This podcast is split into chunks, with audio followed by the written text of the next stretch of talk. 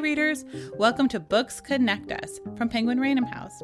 This is a podcast about staying connected with each other and the stories and authors who inspire us. Emma Brodie has worked in book publishing for a decade, most recently as an executive editor at Little Brown's Voracious imprint. Her debut novel, Songs in Ursa Major, is a transporting love story of a gifted young singer songwriter who must find her own voice. Full of music, stardom, and heartbreak, this book pulses with romantic longing and asks the question so many female artists must face What are we willing to sacrifice for our dreams? Now let's join book editor Jennifer Jackson in conversation with author Emma Brodie. Oh, hello. So good to be speaking with you. Jenny, I'm so happy to be doing this. How are you? I'm great. How are you? I am good. I'm very good. A little allergen. I'm allergic to yeah. the pollen in the season, but other than that, happy to be here. And is, is that Martha's Vineyard pollen that you're breathing right now or Brooklyn pollen that you're breathing? It's neither. It's oh. Mount Tremper pollen. Yes, we are about, I don't know, 10 minutes south of Woodstock at the moment. So still in sort of a hippie community, but it's it's it's a whole new world of pollen. Lots of forth, forsythia and lilacs at the moment. Wow, so, but I do appreciate your dedication to only living in hippie outposts within the pandemic. Very well done we have a bright yellow car, so we need to choose our habitats wisely. this is the first place that's been in New York, so our license plate isn't getting like rage tailgated, which is nice. Oh, yeah. Um, but yeah, no, the car the car is the first priority. Most of my life is organized around it. So. The car and the dog. Yeah, and the dog.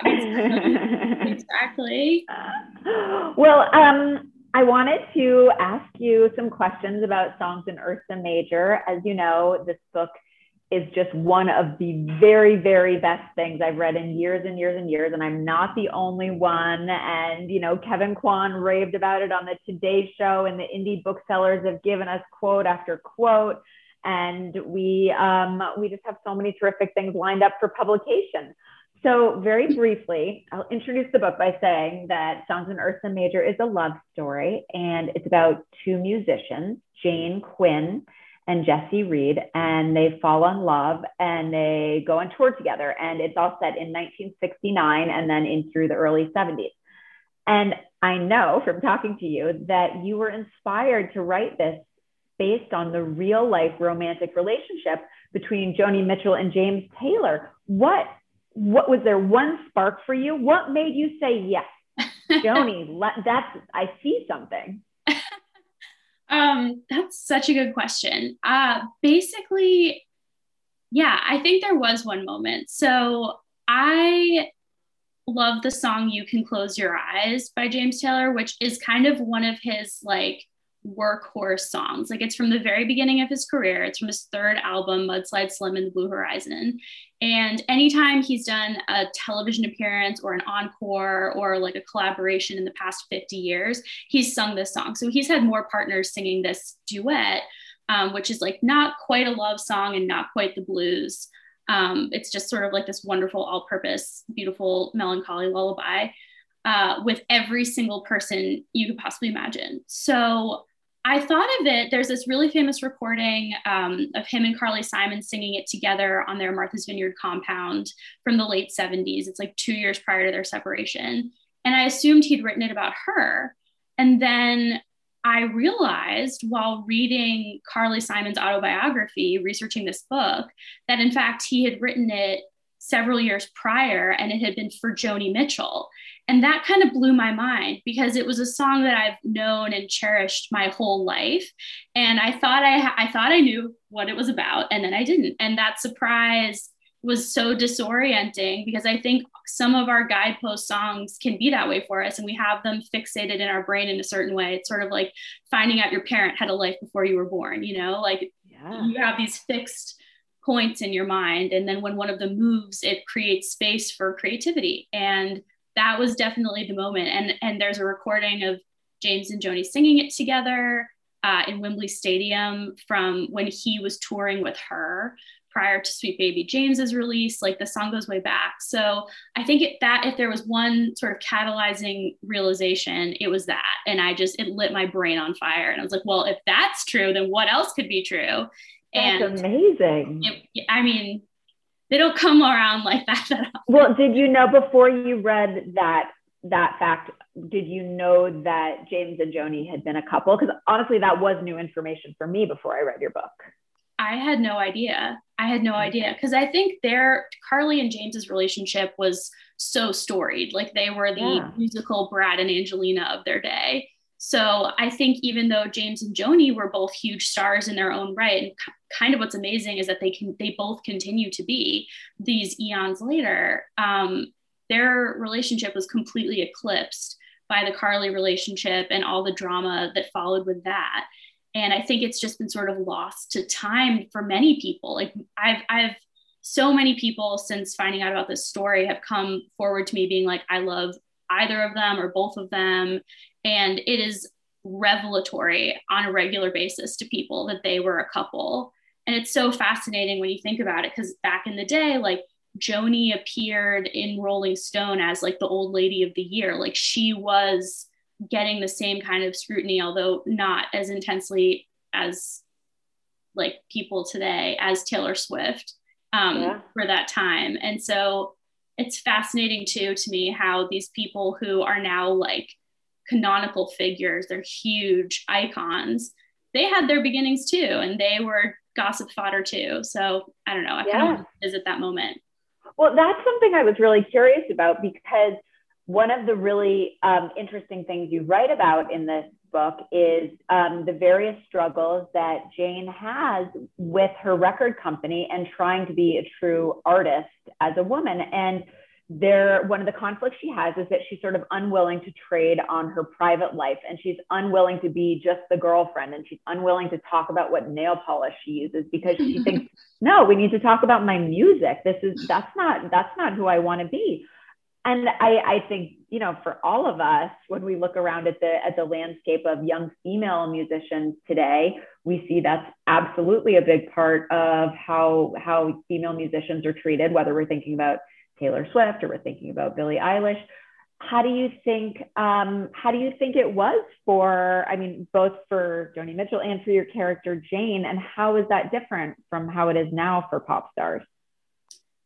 Um you know, I think in a lot of ways nothing's changed, and I think in a lot of ways everything has because now we have even even in my own life, like with the advent of Twitter and Instagram, we have so much more access to stars in a way that we never did before. But they also have much more control of their own narratives. So, you know, Jesse in my book, um, you know, this is taking it away from the feminist question a little bit, but like he is an addict, and there's no way today that that a star of that magnitude would be able to hide that because yeah. he'd be on social media and he'd be under constant updated daily scrutiny. So yeah. I think it was a slower, a much slower news cycle, but you know, it's the same way with currency. Like a dollar was worth a lot more back then. Mm-hmm. So was a photograph. And I think, you know, the the same sort of ratio to like celebrity to regular person existed. Like you a regular person wouldn't have had to see their exes or hear from them if they didn't want to because everything was done over the phone. There was no voicemail. Um, everything was done over like physical letters. So the kinds of like endorphin rushes and like dopamine hits and withdrawals that we all go through now like looking after our loves on social media that was something that only celebrities at that stage would have had to deal with. Um, so i think you know that's something that like now is quite regular, but at the time it wasn't. And the same way that that see if I can see if I can untangle what I've started here. Yeah. the same way that that um, you know has become more prevalent, but at the time was like unique. I think so was like any kind of coverage in that in that way. Like I think um, for for people like Joni Mitchell having one piece that sort of nailed her as this like you know very like promiscuous for lack of a better word woman was devastating the same way it is now for like Taylor Swift to have constant barrage in that. I mean, I'm sure, I don't know, I guess, I guess I shouldn't really speak out of turn. I don't actually know at all how either of these women feel, but my my supposition is that it's as a celebrity, you're constantly taking on more than what a regular person would have to deal with. And the version of that back then, I think, still would have stung the same way because no yeah. one would have gotten it. It would have been completely beyond what anyone else would have had to deal with. Um, well, so in some ways, what you're what you're saying is so interesting to me because I think that when you decided to write this book and set it in 1969 and then the early 70s, there's a very obvious reason you did it, which is that you were inspired by the music of the time and that brought you there. But also by setting it, by making it historical, you in some ways do away with some things that make like you know writing modern love stories impossible in that you can constantly look at people's facebooks or instagrams or they can constantly call each other in the middle of the night or text each other or whatever you know? But i also think that by setting it in 1969 i'm fascinated with what you're saying about how it was a uniquely strange thing for somebody famous to be able to follow the personal lives of an ex-lover through the media where that's become commonplace now. That was uniquely strange was really the reason you decided to set it in that time because of the music, or were you interested also in writing a historical novel? Such a good question. Um, I did not set out to write a historical novel. I ended up, I had started it out as a completely different plot. Like I knew about Jane's family. I wanted to write about this matriarchal clan on an island off the coast of Massachusetts. That was the first piece. And I knew there was a musical component um, and I thought it was going to be a dead parent and it was going to be like the, a funeral plot where they'd go home mm-hmm. essentially for a weekend and explore these relationships all in the past. And I really wanted the dead mother to be a folk singer. And then originally it was going to be sort of a cross between like Dolores O'Riordan and then maybe also mm-hmm. with some like Kate Bush aspects. Like I had a whole other thing in my head but in order to research this, I started looking back at other women's careers and reading these biographies. And then the more I researched the mother, the more I started to realize that she was the most interesting person in the story and that it would just be so much better if I actually just covered her real life as opposed to writing about it in retrospect. So, yeah. sort of this executive decision to like go back to where the action was. And at that point, I had become attached to these folk songs and it's the music that I love. So I figured, okay, we'll go with we'll go with this time period that suits it. And then there were these sort of added benefits that came along with it. Like book publishing, which is where I work, is very similar to music production, but the way we publish books now is akin to how they produced music 50 years ago. It's just ah. still a slower cycle. So I had a leg up in terms of sort of being able to read into these like corporate moves and like the way the producers would have behaved because I kind of assumed it would be similar to book publishing. And I was able to use that as a springboard for that part of the research. So there were all sorts of things that like kind of suited like where I was going that I had in my arsenal that fit into this time period. Whereas, like, if I'd had to research MTV or any of that other stuff that is like so part of what music is now, I would have been starting from completely square one. But it's so interesting to me that the very like little grain of an idea of this book was about wanting it to be on an island off Massachusetts and of course, you know, in your book, Baleen Island is a thinly veiled portrait of Martha's Vineyard, and Martha's Vineyard was the scene of so many real life folk music moments and where James Taylor has his home. So that is so uh, that's so neat the way that Martha's Vineyard was actually always kind of woven into the DNA of this book. And obviously you've spent time there too. Did you did you end up having to learn more about martha's vineyard while you were researching it or was that just like a lucky thing that you got to draw on um, I did have to learn more. I read one like giant history phone book tome about the vineyard that had been written by a local historian just to sort of get a lay of the land. Cause I was also toying with the idea of like, I was like, what if it starts even further back to when the Quinns originally land on the island and we see her stealing off of this kerosene crate from a whale freighter?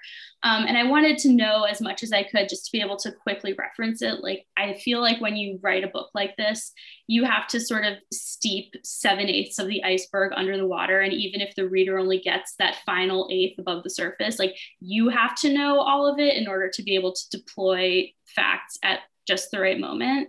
And you can kind of like sound your way through some of that and fill it in later, but it's just a lot easier to have a little bit of a head start in terms of, you know, your global understanding so yeah, I did read about like the Methodists, the settlers, like how all the different towns were formed. And I, I wanted to have a sense of the island's makeup because I knew anecdotally growing up that it was an incredibly diverse place. Like we just to fill in, we used to go there in the summers when I was a kid. And I always felt, you know, that it was an incredibly progressive and welcoming community, but I wanted to understand why that was and the exact makeup of the islanders. And two of Jane's bandmates are Wampanoag, and I wanted to understand how that piece fit into the rest of the island. And it's actually something I don't even really go into detail in in the book, but I wanted to understand it so that when I wrote those characters, they would be, you know, as grounded as possible. Yeah. Um, and yeah, as far as the JT and Carly connection, they like the story goes that essentially they both grew up going to the vineyard with their parents, had met casually in Menemsha as kids. And then when they reconnected romantically, they went back and JT had bought a compound of sorts, a, a plot of land, and he was creating a house. And they built a house together and they, they then built a nightclub. And Carly still lives there. I believe James, his some of his siblings are there, but I don't know how regularly he makes it but their lore is very much still a part of the island and is definitely like a waking memory that you know all the radio stations play their music. It's you know they their family web is very much present. So if you grow up there you kind of are aware of them as figures in a way that i don't think you really would be elsewhere in the northeast. It's just like you're on their stomping grounds quite literally. Course, so yeah. i think when i was choosing folk heroes they were obviously the two. And i think if you you know grow up with parents who love them which i did. It's all of it feeds into this sort of like strange level of consciousness of these two people actually. Well, yeah go ahead. the, the, music just all of the music is so alive in your book. And you know obviously the past year has been really hard for music lovers because we haven't been able to go hear live music. We haven't been going to concerts. One of my favorite days this year was walking through brooklyn heights and there was an opera singer just standing on his front steps singing and maybe 30 people were standing in the street you know six feet away wearing masks listening and some people were just weeping because it had oh been oh so long since they'd heard music. But your book just vibrates with the feeling of being in an audience and it's it's an incredible feeling right now when we miss it so much. Did you um did you go to concerts to research the book? Did you listen just to tons and tons of old records? What were you doing to to capture the music the way you did? That's such a nice question. Um what did i do? So I did one specific trip to research for the story. I really wanted to see the troubadour, and that was sort of my treat to myself for finishing the first draft. Um, the troubadour is this like legendary venue in West Hollywood where every single great 70s star made their entrance into the American music scene. And Jane sings her big album, her big number there for the first time songs, and Ursa Major is the song. Um, and so I really wanted to see what it looked like to make sure that I had it right. So I, I went to go see Bedouine, uh, who's like this incredible folk goddess in the in December of 2019. It's actually the last trip that I took before the pandemic and I edited the book all the way out on the plane and edited it all the way back.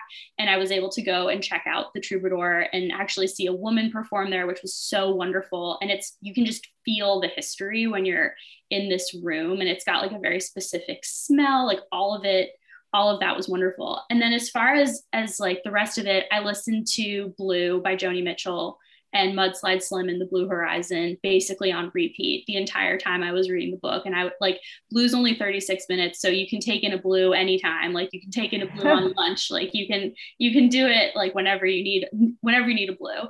And it's like one of these albums where I think you you hit a threshold where you have listened to it so many times that like you go around the bend and you start picking up on like strange small nuances that like you're like how did i miss this before? This is my 70,000th time listening to this.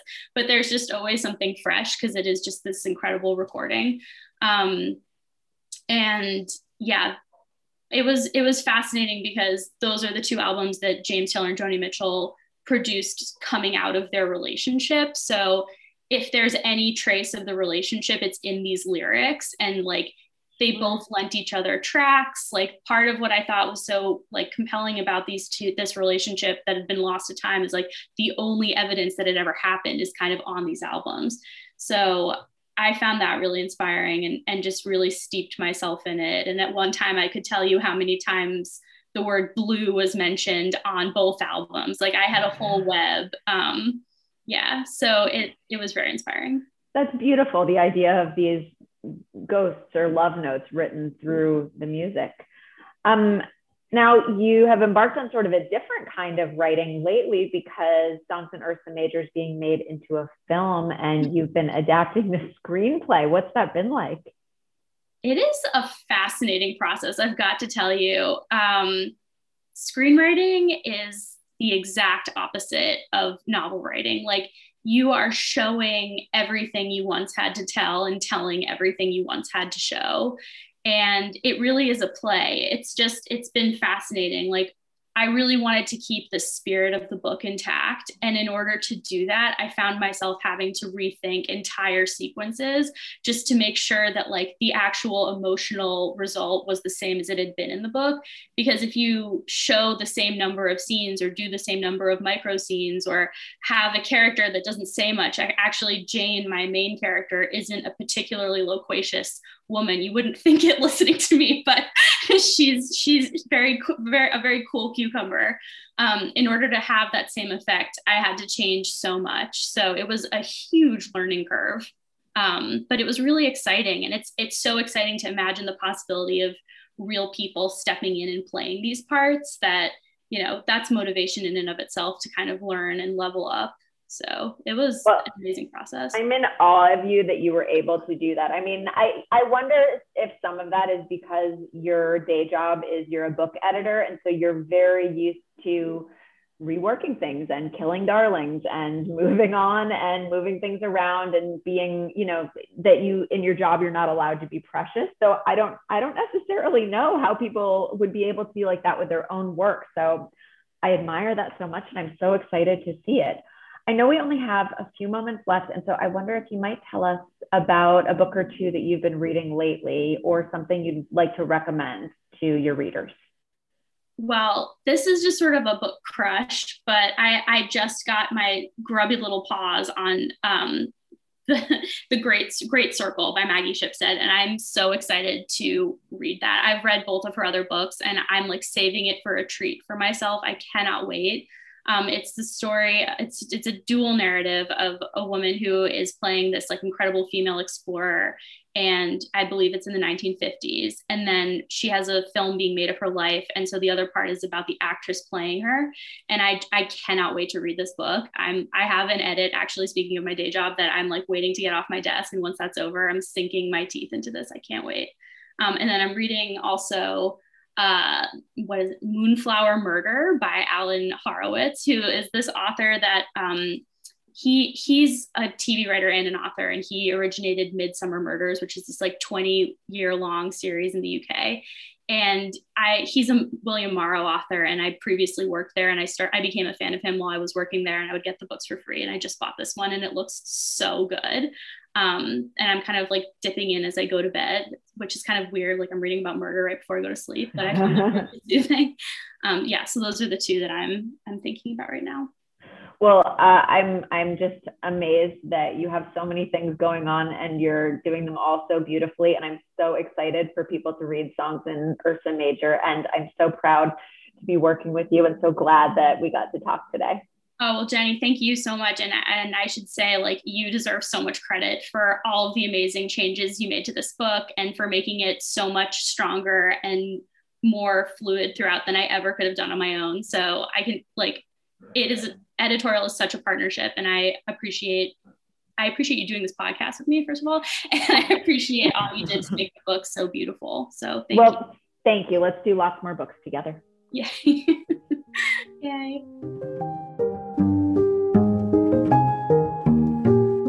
Thank you for listening to Books Connect Us.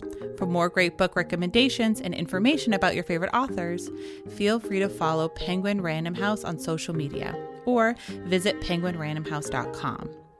And if you've enjoyed what you've heard, go ahead and leave us a review on Apple Podcasts, as it helps more listeners to find our show. This podcast is produced by Pat Stango and edited by Clayton Gumbert. I've been Erin Leaf, and until next time, this has been Books Connect Us.